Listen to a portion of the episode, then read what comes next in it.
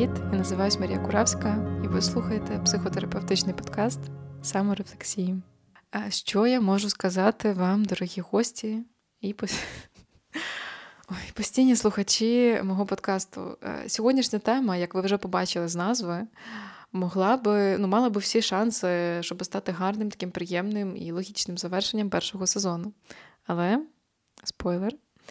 У нас буде з вами ще одна розмова, а потім сезон завершиться. І, власне, тема, як ви вже побачили в назві, це самоприйняття.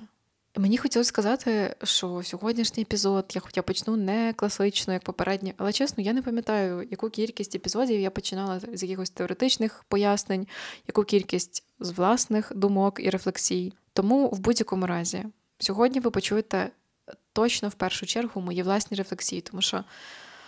Я дуже багато прочитала різних досліджень, там не знаю, кореляційних аналізів того, як там самоприйняття корелює з толерантністю до інших, як самоприйняття корелює з зниженням упереджень, з більшим, там не знаю, з більш реальним сприйняттям інших людей, а не стереотипічним сприйняттям і так далі.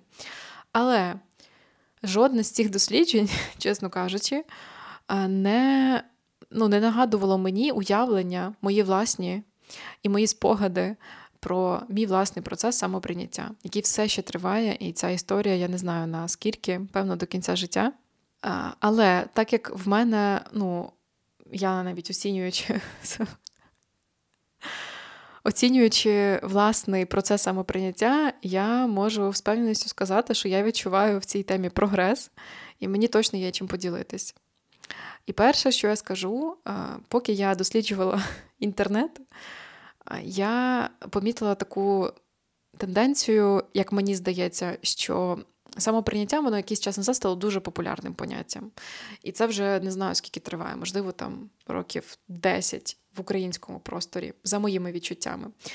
І мені здається, що такі е, тренди, як бодіпозитив, такі тренди, як толерантність до власних почуттів, розмови публічні про те, що почуття це нормально, що це окей, що чоловіки плачуть і так далі. Ну, для мене всі ці штучки вони пов'язані з самоприйняттям, але також тенденція, яку я помітила, внаслідок того, що ця тема колись стала і все ще продовжує бути дуже популярною. Я помітила, що велика кількість людей часто її пов'язує з любов'ю до себе що самоприйняття це якась така солодка, приємна, пухнаста, рожева любов до себе, коли ти себе обіймаєш, коли ти себе приймаєш, і так приємно, ніжні поцілунки, рожеві валентинки. Так все класно, біля хмаринки і так далі. Ось, ну, тобто в інтернеті я принаймні, я зараз маю на увазі і соцмережі, і якісь там статті в журналах і так далі. Я дуже часто бачила саме якусь таку концепцію, що саме прийняття це щось ось таке рожеве. Так, якщо говорити про колір, який в мене з цим асоціюється, то я собі так уявляла. І те, чим я хотіла би поділитись в першу чергу, я хотіла би сказати, що самоприйняття не завжди відчувається як любов, і не завжди відчувається як радість, чи взагалі як щось приємне. І дуже часто, навіть я хотіла спочатку сказати іноді, але насправді дуже часто самоприйняття може відчуватись насправді як сум, чи туга, чи якесь таке відчуття ностальгії, і, можливо, навіть десь розчарування. І я пам'ятаю, коли я вчилась на першому курсі клінічної психології, моя програма вона була одразу з вивч... з поглибленим вивченням психоаналізу і психодинамічної терапії. І в мене був один викладач, який є і досі, якби класний, дуже психоаналітик український, який е, я не претендую на те, що я зараз буду його цитувати, але те, як я якби чула і інтерпретувала його слова, він дуже часто говорив, що зв'язок з реальністю, такий хороший, гарний зв'язок з реальністю, встановлюється у людини після того, коли вона достатньо розчарується. Я пам'ятаю, як мене тоді це дратувало. У мене було стільки супротиву до якби, цієї його концепції, розчарування, тому що я думала, та Боже, ну, в, в сенсі розчарування. Навпаки, з кожної труби звучить е, менше очікуй, менше розчаровуйся. Типу, більшість людей не хочуть розчаровуватись. Більшість е, людей е, готові відмовлятись від якихось очікувань, навіть якихось мінімальних, аби тільки не переживати зайвий раз якісь неприємні відчуття, тим більше розчарування. І ви знаєте, так тривало ну, певний час. Тобто я не можу сказати, що мені там не знаю, тиждень я походила, подумала і прийняла розчарування як важливий етап саморозвитку чи чи встановлення зв'язку з реальністю. Але потім, ну, певно, через рік, тобто вже на другому курсі, я змогла зрозуміти, що він має на увазі. І цей, е, ну, і це співпало десь з екватором моєї власної терапії психоаналітичної. Я на той момент була півтора роки десь, певно, в терапії. І о, е, важка буде розмова сьогодні для мене, тому що я усвідомлюю, що без власних прикладів, без якогось саморозкриття, без е, розкриття інтимних, приватних моментів не вийде в нас щирої розмови. І я буду дуже старатись бути щирою і відвертою, але в той же час хочу, щоб ви знали, мені це теж нелегко. Е, брати і робити свої приватні історії публічними. Але я дуже сподіваюся, що, можливо, ці мої думки, озвучені сьогодні, стануть черговий раз корисні комусь, помічні, можливо, когось це підтримає або наштовхне на якісь думки щодо себе. Тоді я буду знати, що все це не дарма. То, власне, повертаючись до розчарувань і до суму, і туги, і оцього, е, ну, якби. Цієї моєї концепції, яку я вам пропоную, що самоприйняття воно не завжди кльове і приємне і офігенне. Воно навпаки, навіть, певно, частіше як відчувається як сум, тому що в мене є такий приклад. Е, для мене прийняття того, що я українка, викликає, наприклад, зараз цілий спектр почуттів. Е, нещодавно я дивилась французький фільм який називається Смак речей англійською The Taste of Things. І головні герої, там 80% фільму, готують. Потім по 3, 4, 5, 6, 8 годин триває трапеза. І вони описують смак кожної страви, описують, чи пасує вино до кожної страви, потім е, дають один одному зворотній зв'язок. Чоловіки, коли зустрічались, щоб поговорити, ділились враженнями, де вони що їли, і який смак був у тих страв, і е, які в них враження позалишались. І ви знаєте, коли я вийшла з кіно і почала, ну, в мене, на мене нахлинула така кількість усвідомлень про те, що в Україні цей досвід, який я побачила, цей французький досвід, досвід французького гедонізму, французького задоволення від їжі, що він в такому вигляді ще ніколи не був і досі не є доступним нам, українцям. І мене нахинуло самоприйняття. Е, прийняття того, що так, у нас відносно давно відносно, повторюсь, давно є ресторани, відносно давно є доступ до різних продуктів, але не так давно, як у Франції. Важко описати все разом, що я відчувала в той момент, але основне це був сум від усвідомлення, наскільки ми інші, наскільки в нас інша історія, і наскільки інші наші цінності були, і, і Господи Боже, досі залишаються зовсім іншими не про задоволення від життя, не про гедонізм, не про те, щоб е, користуватись кожним рецептором свого тіла е, в задоволення і в радість. Ні. Наші цінності дуже довгий час були дуже далекі від гедонізму. І основною цінністю українців століттями була свобода. І ви знаєте що? Не від хорошого життя починаєш, мені здається, стільки писати віршів, прози про свободу не від того, який ти вільний, як легко і вільно тобі дихається на повні груди, і того ти береш і пишеш і мрієш про свободу. Не тому, що ти відчуваєш, який приємний аромат вільного життя. Ні. Ти думаєш про свободу, бо ти точно знаєш, що таке не свобода і що таке неволя. І говориш ти стільки про захист, і готовий, готовність боротись з ворогами. Я думаю, тому, що цих ворогів більше в твоєму житті, ніж союзників. І той вихід з кінотеатру і ті думки от в мене дуже сильно асоціюються з самоприйняттям. Це, знаєте, таке відчуття дуже реального усвідомлення, який ти на контрасті з іншими.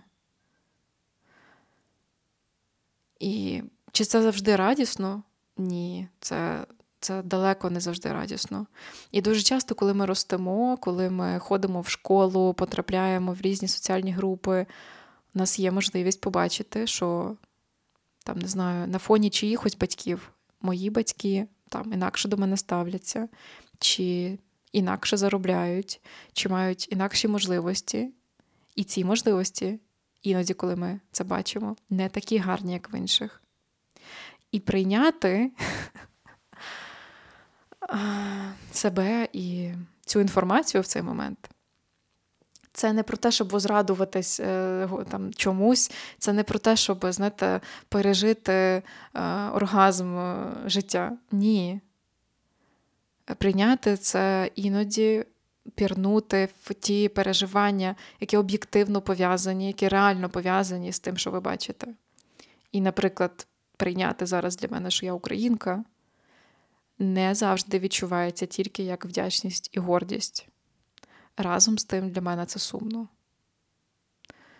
Е, сьогодні 25 лютого, і вчора, на другу річницю повномасштабного вторгнення Росії в Україну, усвідомлення того, що я українка, усвідомлення того, що я мушу стояти посеред тисяч інших українців і кричати про те, що Україна має право бути вільною, Україна має право жити мирним життям, і що Росія за все заплатить.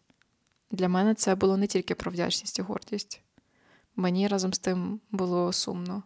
Сумно дивитись на те, як поляки можуть дозволити собі поїхати в будь-який регіон своєї країни, провідати будь-яких родичів з будь-якого регіону своєї країни. І прийняття з одного боку дає багато можливостей, але відчувається, воно, повторюсь, не завжди як радість, піднесення, і не завжди як щось тепле, гарне, м'яке і приємне. Другий приклад, теж більше з мого особистого життя, він пов'язаний з моєю терапією і з тим, як декілька років у власній терапії для мене зайняло прийняти те, наскільки мене все-таки травмували стосунки колись з моєю бабусею.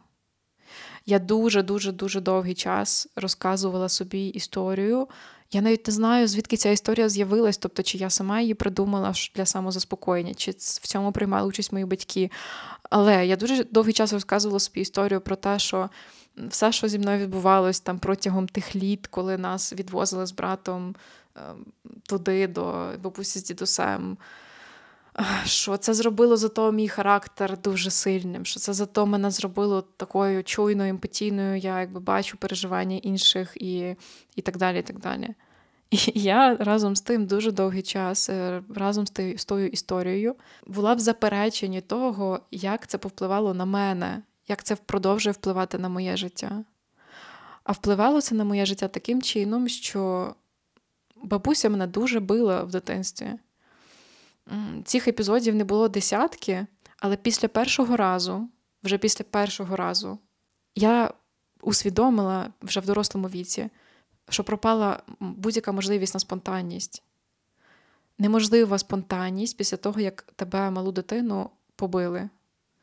Ти потім ходиш і десь на фоні все одно думаєш, як треба підлаштувати свою поведінку щоб тебе не побили ще раз?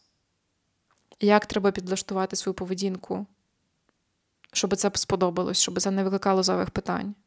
І це йде в заперечення зі спонтанністю, як ви можете зрозуміти. Я дуже довгий час е, розказувала собі історію про те, що нема на що ображатись. Е, я дуже довго розказувала собі історію про те, що Я не ображаюсь на своїх батьків за те, що так сталося, тому що вони не були там і що вони могли зробити. І для мене дуже важко, дуже-дуже важко було в терапії прийняти той факт, що, будучи дитиною, я все-таки ображалась. І дуже ображалась. Ображалась е, на свого тата, який не приїхав і не сказав своїй мамі, що це неприйнятно, ти не маєш права бити мою дитину. Якщо це хоча б ще раз коли-небудь повториться, ти ніколи більше не побачиш моїх дітей, тому що це ненормально. Для мене це було дуже важко прийняти. Прийняти, що це частина мене, що це частина моєї історії, що частина моїх стосунків з татом, якого я люблю, якого я поважаю, е, з яким я люблю говорити, ділитись е, своїм життям, що частина наших стосунків це дитяча образа, що він колись мене не захистив. Але в той же час, е, що мені дало прийняття цієї історії, я змогла роздивитись себе і побачити себе не знаю, як як це описати в, в більшій мірі. Тобто я начебто побачила себе повністю. Я набагато краще почала бачити свої вразливі зони. Я набагато краще почала бачити, як я очікую метафорично, що на мене нападуть, що мене в будь-який момент метафорично вдарять в дорослому житті. І коли я це усвідомила, мені було дуже сумно. Мені було дуже сумно, тому що е, я я, я, я то думала, що в терапії я дізнаюся, яка я е, кльова і і розслаблена, і як все класно, яке життя приємне, і що я просто чогось не розумію, і мені це треба зрозуміти, і тоді все пройде, і я буду інакше все відчувати, і інакше себе поводити і так далі. Але, Але я мусила розчаруватись в тих своїх очікуваннях в процесі терапії. Бо Ну, бо я, бо я мої очікування вони були про те, що я просто не розумію. Я, Мені здавалося, що мені просто потрібна терапія, щоб е, зрозуміти, яка я кльова, і тоді все пройде. Там не знаю, якісь там труднощі, з якими я тоді стикалась. А насправді виявилось, що мені треба зрозуміти, е, скільки в мене ран в різних місцях, і як я хочу з ними обходитись вже в дорослому віці. Тому що в дитинстві в мене не було вибору особливо в дитинстві ні в кого особливо немає вибору. Кому як пощастить. Знову ж таки, як би це не звучало, але дитинство це така частина нашого життя, кому як випаде карта. Когось люблять, а когось менше люблять, когось взагалі не люблять. І така реальність. І це і це сумно, це не весело взагалі, це не радісно. І отже, з мого власного досвіду, самоприйняття було не про те, щоб побільше себе полюбити, чи там побільше не знаю, себе вкласти в якісь е, перини і вмостити. Самоприйняття було для мене про те, щоб прийняти якісь негарні частини себе, такі, які мені не хотілося, про які мені не хотілося думати, такі, які мені не хотілося, щоб були в моєму житті. Бо мені дуже хотілося думати, що все класно, всі кльові, я всіх люблю, мене всі люблять і так далі. Але це неправда, і реальність інша. І самоприйняття для мене особисто настало в той момент, коли я змогла розчаруватись в цих очікуваннях. Дійсно, і мій викладач виявився правий. Принаймні для мене не знаю, як можливо інші люди інакше інтерпретували його пропозицію до розчарування, але я принаймні інтерпретувала її так, і мені вона відгукнулась потім в процесі мого досвіду. Також е, прийняттям для мене стало е, те, щоб розчаруватись в очікуваннях, що колись е, хтось буде мене любити ідеально, чи там що колись хтось мені зустрінеться в житті, хто ніколи не буде відмовляти, там, задоволити якісь мої потреби. Чи прийняття також для мене було розчаруватись в очікуваннях, що колись в мене буде якась ідеальна робота, яка мені буде так подобатись, що я не буду працювати ні дня. І це все теж виявилось неправдою. Е, самоприйняття виявилось гіркою, гіркими ліками, які з одного боку, коли я змогла випити, дуже кльово повпливали на моє життя, але з іншого боку, вони були дуже дико гіркі не солодкі, без блискіток, без драже, конфеті, без емендемсів і так далі. Це була, це був такий рибячий жир. Після якого в тебе всі хвороби проходять, стаєш суперздоровий, все добре. Не знаю жодної інформації про рибічий жир, просто мені здогадалось як щось огидне. Знаєте, в мене є ще одна історія теж про самоприйняття. Я не знаю, чи я її тут коли-небудь згадувала, але колись, 13 років, я вчилась медитувати, я вчилась трансцендентальній медитації. І почалася ця історія так, що молодший брат мого тата одружився, і моя тітка вона медитувала. І мені це було так прикольно, і от я років десь 10 за нею спостерігала, постійно щось її розпитувала. Типу, так мені здавалось, якось так це прикольно виглядало для мене, для дитини. І ну, якби вона мені там то розказувала, то якусь книжку давала, і мене якби все більше інтересу це викликало. І потім в 13 е, вона мені запропонувала зробити подарунок, і щоб я пройшла навчання медитації. Я була супер щаслива, мені я була така рада, але це була лише частина історії. Та сама моя бабуся, з якою в мене були складні стосунки, дуже почала якби опрацьовувати моїх батьків що це секта, і вони, і я мала дитина, і мене там ще можуть, мене будуть там гвалтувати, мене заберуть паспорт, і мене заберуть в рабство. Я просто дурочка маленька, і я на це все ведусь. А насправді такі, от, отак, саме так і маніпулюють дітьми, і так далі. Частково вона, певно, була права в тому сенсі, що такий досвід існує в житті. Тобто, чи чи викрадають дітей, чи обманюють дітей, чи е, кличуть цукерочку дітей там в машини і так далі. Та, звичайно, це є. Але ну, треба ж розбиратись, треба ж якось включатись, якби в те, що є насправді, те, що відбувається саме з тобою, і саме там, не знаю, з твоїми родичами і так далі. І вона, власне, якби цю частину їй вона їй важко дає, давалась, не знаю, як зараз. Е, вона їй важко дуже давалась, і вона якби не не звертала на ту уваги, просто розказувала кожен день моїм батькам всі ці речі, що це секта, сектанство, заберуть, вкрадуть, обминуть, ти-ти-ти. І, власне, на мої 13-річні плечі лягла відповідальність, що якщо я хочу це зробити, ну якби мені доводилось е, пророблювати зворотнє опрацювання моїх батьків, і давати ці ті книжки, які давала мені моя тітка, і пропонувати, що от якщо хочете, то почитайте. І ми там перший день ми поїдемо разом. Я не поїду там сама туди, та-та-та. і медитація це ось таке. Це там з релігією ніяк не пов'язано. Конкретно той тип медитації, якому я вчилась. Е, мої батьки так трохи заспокоїлись, бачили, що я розібралась в питанні, що я якби відповідально до того ставлюся і так далі. І так мене виходило. Туди треба було їздити три дні вчитись. І за перший день я, ми про все домовились, я зранку їду, ввечері я повертаюсь, е, все починається заново, тому що там день. Батьки вислуховували про ту секту. Я знову ввечері. Та ні, ну ось сьогодні там відбувалось ось це. Та-та-ти, Я там все нормально ми робили. Ось же я повернулась. Ну можна, я завтра знову поїду. І там це година розмови, і завтра я знову їду, все нормально, і ввечері повторювалось те саме. Господи Боже, як мені та медитація потім давалась? Е, я дико соромилась, я так боялась, що хтось дізнається, що я медитую. Коли ми повернулись потім додому, і я там гуляла, не знаю, з якимись своїми друзями в дворі, чи там загалом з якимись своїми друзями.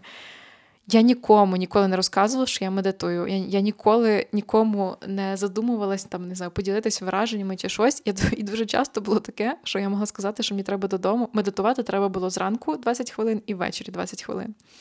І більше того, коли я проходила це навчання, мені сказали, що Е, є глобальний час медитації, і це там зранку така-то година по середньоєвропейському часі, і ввечері це там була шоста, по-моєму. І я ну, часто мені якось запала так дуже ця ідея, що клас, це ж я можу, якщо буду там о шостій вечора медитувати, то я типу буду робити це не сама, а в уявній групі людей, і це так кльово. І часто було таке, що я могла сказати своїм друзям, що мені треба додому перевдягтись, і я йшла додому, щоб помедитувати, і поверталась перевдягненою просто так, щоб тримати це в секреті. І я соромилась цього. Я соромилась, мені здавалось, що я ну, реально якась ботанша, сектантка. І якщо хтось дізнається, не дай Бог, що що я медитую, ну, я буду всім огидна. Просто зі мною від, від мене відхрестяться всі, ніхто не захоче зі мною дружити. Такі у мене були думки в 13 років, що абсолютно якби нормально для мого віку, е, смішно, можливо, частково зараз. І вгадайте, що самоприйняття до мене, частини з медитацією. Е, довелось чекати приблизно 6 років, тому що коли мені вже було років десь 18-19, медитації стали дуже популярними в Україні. Я не пам'ятаю, в якій формі вже, якщо чесно. Тобто зараз вони вже настільки популярні, що вже навіть є там, не знаю, всякі додатки, е, уроки, онлайн-уроки, там не знаю, відеокурси, як навчитись медитувати на Ютубі купа відео. Тоді я не пам'ятаю, якщо чесно, в якій саме формі, але медитації стали популярні разом з йогою. Йога була популярна. Я пам'ятаю, я ходила на йогу. і Я бачила, що там в кінці кожного тренування є там шавасана, і що якісь там частинки процесу називають медитацією. І я така, а, окей. Тобто люди не тикають один на одного пальцями, все нормально. І я почала там з однією подружкою щось там поговорила про медитацію, потім з іншою. І мене просто життя вилікувало від цього комплексу, фактично. О, як би це не звучало. І отак я в собі прийняла якби медитацію, таку жахливу сектантську рису. І що, які висновки ми можемо з цього зробити? Ми можемо зробити такі висновки. Е, іноді ми можемо соромитись якихось речей в нас самих, які є абсолютно прекрасними і гарними, які нам на користь, і які нас нас виділяють поміж інших людей, роблять нас унікальними, гарними і прикольними. Я зараз, звичайно, не маю на увазі саме там вміння медитувати чи бажання медитувати, а багато які різні речі. Є люди, які там вміють нестандартно побачити якісь речі, вміють творчо якийсь підхід проявити, поєднати якісь речі, які іншим людям здавались непоєднуваними. І, і з цього може вийти щось прекрасне, і що буде об'єднувати інших людей навколо себе. Інші люди вміють там якось дуже гарно щось обраховувати і мають якісь там свої унікальні навички. І тобто іноді це може бути щось абсолютно прекрасне, і в силу якихось е, галімих оцінок в дитинстві чи там в юності, не знаю, з нашої сім'ї, чи чи зі школи, чи якихось, я не знаю, тьоті дяді там вас оцінювали. Е, ми іноді можемо ставитись до якихось абсолютно класних своїх рис неправильно, приховуючи їх, соромлячись їх відчуваючи провину за те, що ми це робимо. А насправді нічого такого там немає. І навпаки, поділившись з кимось тим, що ви це робите, чи що ви так думаєте, ви можете знайти однодумців. Так само і навпаки. Іноді самоприйняття це про те, щоб усвідомити, наскільки в нас інше оточення, наскільки в нас інша генетика. І ці факти вони можуть бути сумні. Тобто ми можемо бачити, як у когось генетика там не знаю, робить людину стрункішою, і ця людина може їсти набагато більше їжі і не поправлятись. А разом з тим такі генетичні характеристики можуть бути модні в цей час.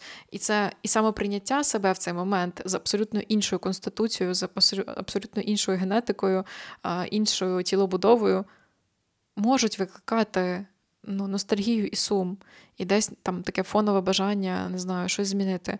Але, власне, незважаючи на те, що саме прийняття може так відчуватись, воно дає набагато більше можливостей. Тому що саме момент, коли ви приймаєте себе такими, якими ви є, з тими травмами, зі своїм тілом, зі своїм мозком, зі своїми здібностями, задатками, зі своїм вихованням, зі своїм походженням, зі своєю культурою, коли ви приймаєте, що ви українці, а не французи, чи що ви західної України, а не з північної, чи там не знаю, центральної, чи що ви зі східної України, а не західної, чи що ви росли за Донецькою партою, а не за Львівською партою. Саме прийняття цих фактів створює для вас нові можливості.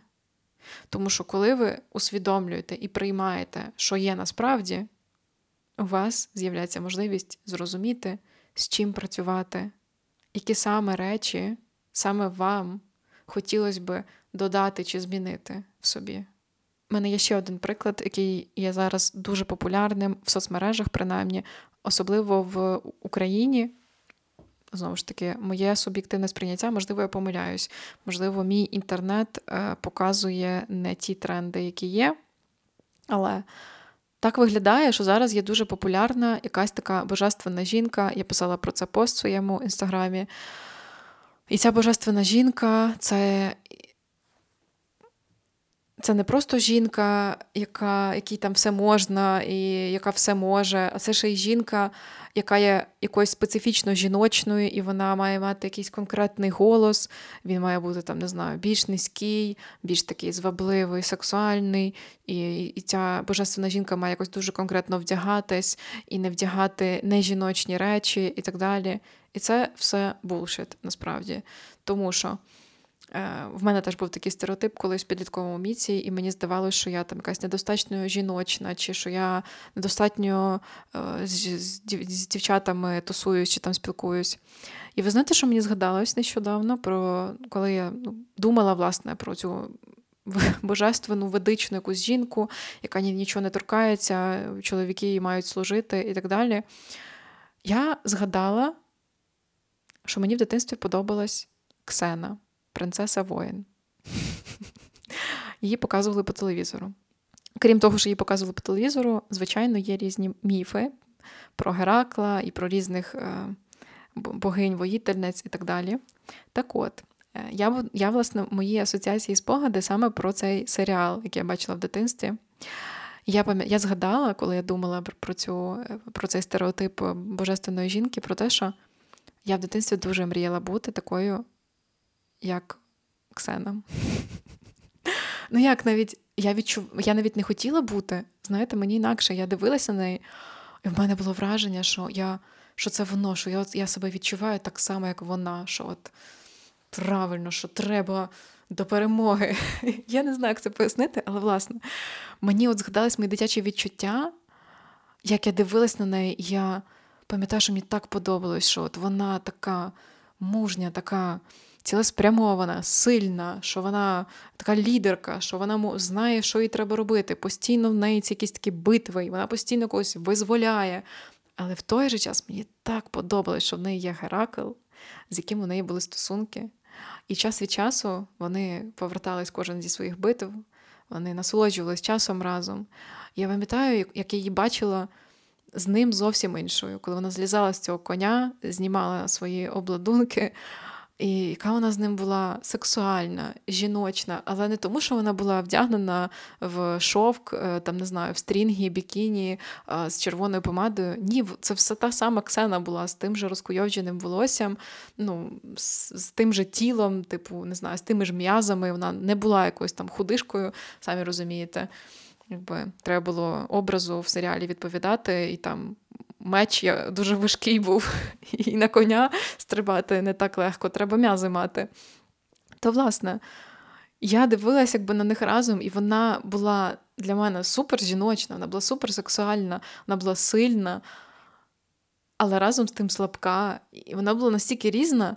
І мені це так подобалось, що вона знає свій шлях, вона знає свої власні цілі, вона не не розплавлена, не поплавлена об цього Геракла. І і на наступний день, після там проведеного часу разом, кожен вставав, вдягав свої облазунки і знову йшов на свої битви. І він на свої, вона на свої. А коли закінчать, то знову зустрінуться і будуть зализувати до одному рани, як лев і левиця. І мужньо, хоч і важко, будуть приймати вибори один одного. І таке от було їхнє життя. І знаєте що? Я зараз розумію, що моя мрія дитяча збулася, я себе так і відчуваю. І я так цим насолоджуюсь, мені це так подобається, що в мене є ну, своя робота, в мене є якісь власні цілі, я займаюся своїми справами, і при цьому я абсолютно комфортно себе відчуваю і в стосунках, і там спілкуючись з чоловіками, і спілкуючись з жінками. І мені не треба, я не знаю, нижчий чи вищий голос, чи там не знаю, якась конкретна білизна, чи там ще щось, щоб відчути себе більш чи менш жіночною. Я собі сама придумала, хто така жінка. І мої батьки не розказували, якою мені бути. А також моя мама не розказувала мені словами, якою має бути жінка. Ну, не було цього. Тобто не було такого, що там Маруся, ти знаєш, жінка там має бути такою, такою, там, я не знаю. Моя мама була просто якоюсь жінкою, конкретною, а я на неї дивилась. Я ну, я пам'ятаю словами, вона казала, що там треба допомагати іншим. Що коли в тебе щось є, і цього більше, ніж тобі треба, то треба захистю віддавати, треба цим насолоджуватись. Я часто чула, як вона каже: я від цього не збіднію, комусь це допоможе, і то добре. І у неї, очевидно, не було ніяких ніколи гарантій, що що вона не збідніє, вона просто в це вірила. І я навіть пам'ятаю період, коли моя мама шила вдома. Ну, якби я була дуже маленька.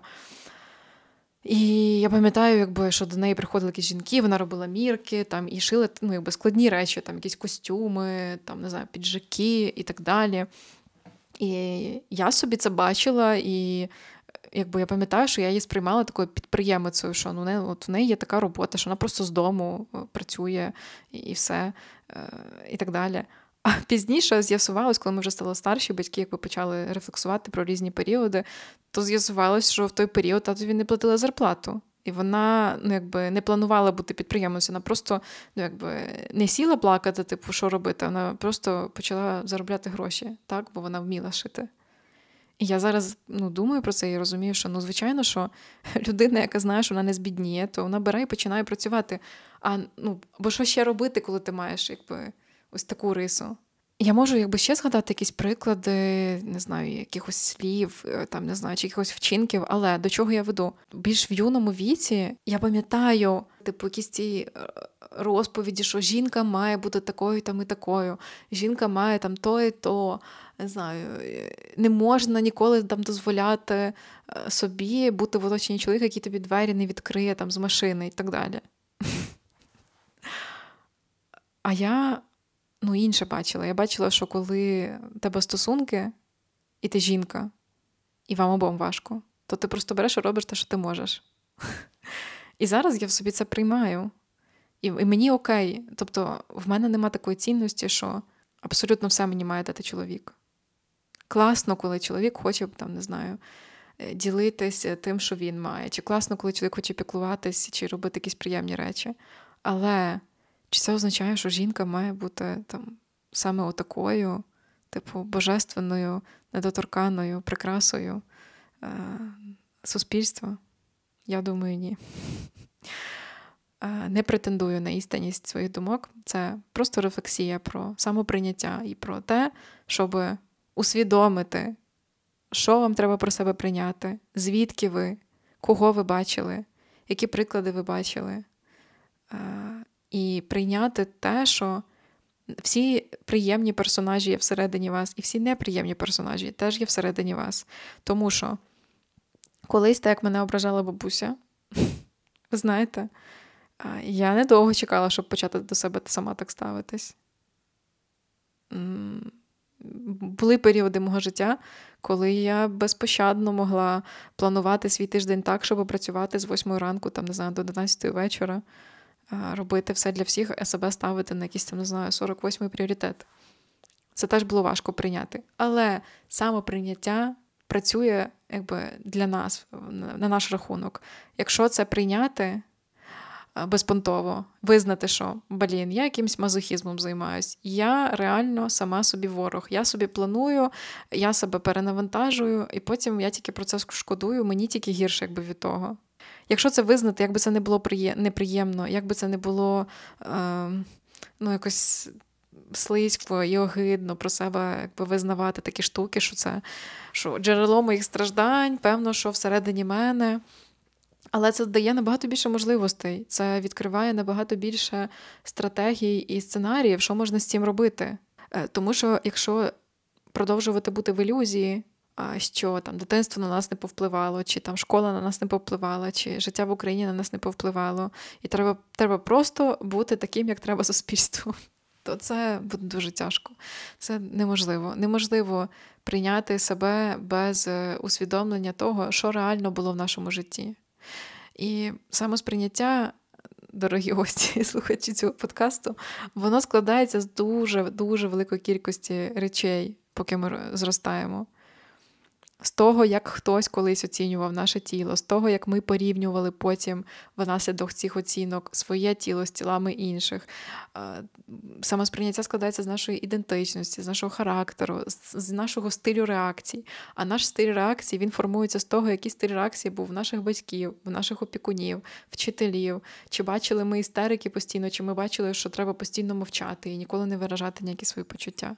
З цього формується те, як нам властиво потім реагувати. Чим реальніше ви зможете побачити, що насправді є, тим вірогідніше вам це допоможе себе прийняти. Бо якщо морозитись від того і пробувати себе обманути, що на мене вплила, що я не ріс не в українській культурі, я ріс в американській культурі, тому що я фільми американські дивився, це не допоможе в позитивних змінах, це не допоможе підвищити якість свого життя. Бо ментальність країни, виховання, сімейна історія, економіка, рівень достатку, рівень благополуччя, рівень освіти все впливає на нас.